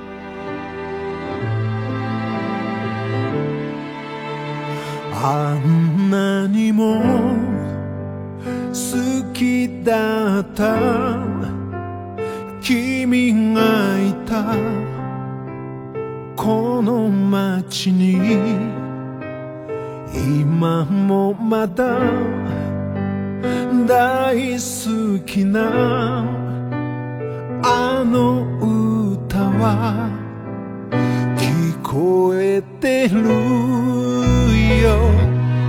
いつも優しくて少し寂しくてあの頃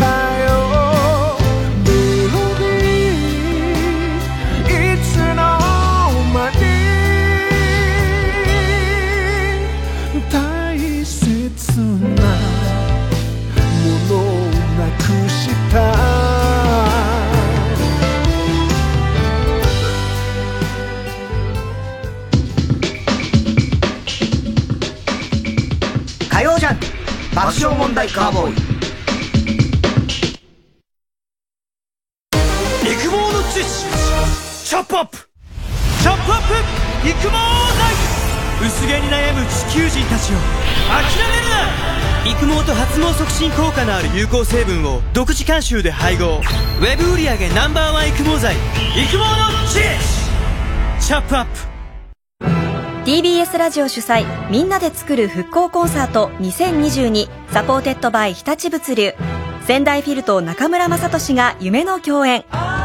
3月6日日曜日宮城県名取市文化会館で開催。チケット販売中。詳しくは TBS ラジオイベントページをチェック。毎週金曜夜12時からの「マイナビラフターナイト」では今注目の若手芸人を紹介しています。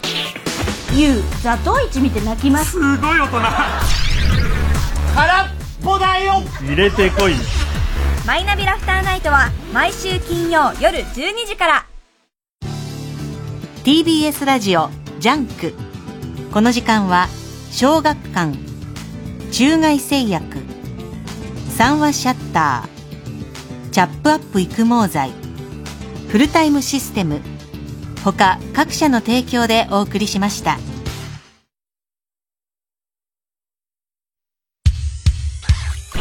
火曜じゃん。爆笑問題カーボーイ。さあ、今週のショーの発表です。えー、今日は怒りんぼ田中裕二からですね、うん、えー、ラジオネーム丸いカッパ。丸いカッパ。うん。セントバーナードが走ってきて、はい、自分だけ家に逃げた A 子と飼い主の、そんなに怖がることないでしょのセリフの二つにブチ切れたという、はい、とても簡潔な名文だという、高橋先生からのお墨付きをいただきました、ね。文章もうまかったしね。そうです。あのー、この、ね、あれはいい、ね、気持ちもよく現れているしね。うん、はい、うまかったですよ。うん、ね、えー、番組特製のクライファイルを差し上げます。では、最後のコーナー行きましょう。カウボーイを争ぜ。はい、溺れたエビさん。中野散歩です、えー、今週のカーボーイの放送の中で起こりそうなことを皆さんに予想してもらっております。ただし大穴の予想限定です。あの RCC 広島の、うん、あ河村ちゃんなんですけど、はい、あのー、それ今掃除機が壊れてるらしいんですよ、うん掃除機壊れて全く吸い込まないんだって、はあ、でまあそれも困ったなと思ってるんだけど、うん、もう一つ気に入らない点があるんだってその掃除機。はい。それはどういうところでしょうか？全く吸い込まないことと、吸い込まないことはもちろん嫌だよね。うん。うん、もう一個、うん、えー、っと、その掃除機が、えー、っと、あの、買った時に、こう、シール、透明のシールで、なんかちょっとこう、なんか書いてあるの貼ってあったりするじゃない。で、まあ普通したらそれ取ってやるんだけど、河村ちゃんはなんかそういうの剥がすの嫌だから、新品のまんま、つけたまんま使ってたんだけど、それがいよいよ剥がれてきた。うん。あ、違いますね。違いますか。えーっと、吸い込まないどころか吐き出し始めた。ああ、なるほど。うん、もう逆に増えてんじゃん、ゴミみたいな。それ嫌でしょあと、音が、えっと、普通だったら、ギューンっていうところが、ギョグーンってちょっとなんかこう、ギョグーンつって、吸わなそうな音になってきた。低い。違います。違う。正解は、あの、なんか赤い、緑の光と赤い光のライト、細かく、なんか、電、充電のところからなんか、それがあるんだけど、それが常に緑と赤がついてる、消えたりついてるから、高速でなってそれは嫌だね。もう壊れていから買い替えた方がいい。もうそれも絶対もう故障ですよ。あと、中根ちゃんがびっくりしちゃったね。これ絶対言わないでほしいんだけど。じゃあ、ラジオで言うなよ。これ実は、中根さんのお母さんと、まあ、あの人三姉妹だからね。お父さんには内緒なんらしいんだ。けど、本当に言わないでほしいんだけど、くのいちなんだって。いや、それは本当に内緒にしなきゃダメじゃん。だって現代で、うん、そう今のそれは実はずっと先祖代々、あの、お母さんの家系はくのいちの家系で、それを守っていかなきゃいけないんだって。だけど、だからお父さんには絶対言っちゃいけないし、だだけど三姉妹だから、娘たちは知ってる。で、常に、あのー、一日一回は自分の部屋で天井に張り付かなきゃいけない。いやいや、そんなしなくたっていいじゃん。くのいちだって。いや、だとしても別に。訓練として？だから、現代だから別にくのいちの仕事してるわけじゃないから。だろうね。お父さん絶やしちゃいけないっていうかね、技術。絶やしていいよ、別にその。ペンネーム、今ね見てろ、どっか。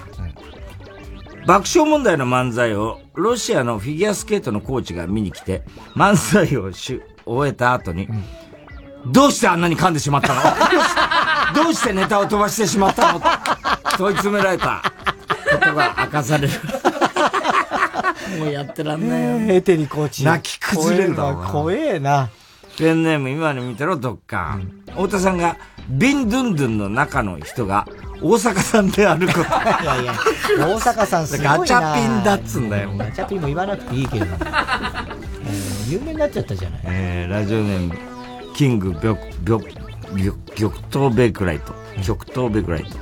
微熱がある状態でタイタンの事務所に来ていたブーマー伊勢が、今度はゾンビに噛まれた状態でタイタンの事務所に来たため、やむなく、三代社長がショットガンで脳天を撃ち抜く。じゃねどうしたかな、伊勢。ねラジオネーム、ポンプ屋のポン。アクリル板に、太田さんが太田さんの側から、男性器を描き、田中が田中の側から女性器を描いて、ドッキングさせて遊ぶだって。バカ野郎。なんか、でも近い話あったよね。ねえ、お前がしたけども。すごいよね、これ。まあね。えー、バナザードアップショー。2022年2月22日、猫の日ということで、ハライチ岩井さんが乱入してきて、田中さんと岩井さんで、急遽猫王子決定戦が始まると。そうか。今日2222。今日は、2022-222。だから、もうスーパー猫の日。スーパー猫の日。なんか何百年に一回とかって、次はあんでね。だ次は200年後ですよ。2222年。2月22日。大変だ。ね。うん。これはもう超ウルトラスーパー猫の日ですからね。これが来たら。えー、ということで、えっ、と、あ、爆笑問題のツーショットね、DVD、ノンストップ漫才、えー、約80分ぐらい、2021年度版ということなんで、まあ去年のね、えー、話題を中心に、まあいろんなことがあったというようなことを漫才にしておりますので、ね、えー、ぜひこれもね、えー、DVD を買っていただきたいなと思います。えーっと、田中アニメを知らないは、あ、初めてだよね、これリクエスト、リスナーからの。何回かやってんだっけ 初めてじゃないか。ペリー山田改めフルムーン山田。だってこれの意味わかんない。ペリー山田改めフルムーン山田。からのリクエストでね、えーゾンビランドサガ。うん。ね。だからもう伊勢だよね。伊勢だよね。伊勢がね、えー社長にショットガンで頭を撃ち抜かれる話でしょうね。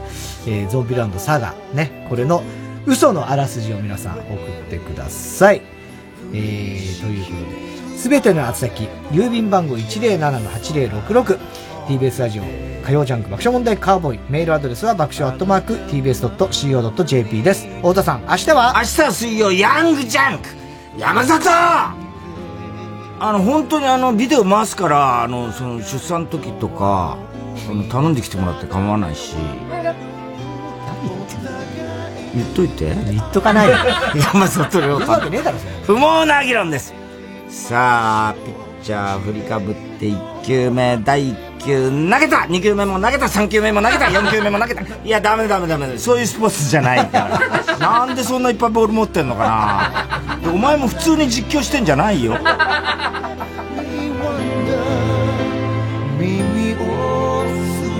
せば風のサクソフォンが鳴いて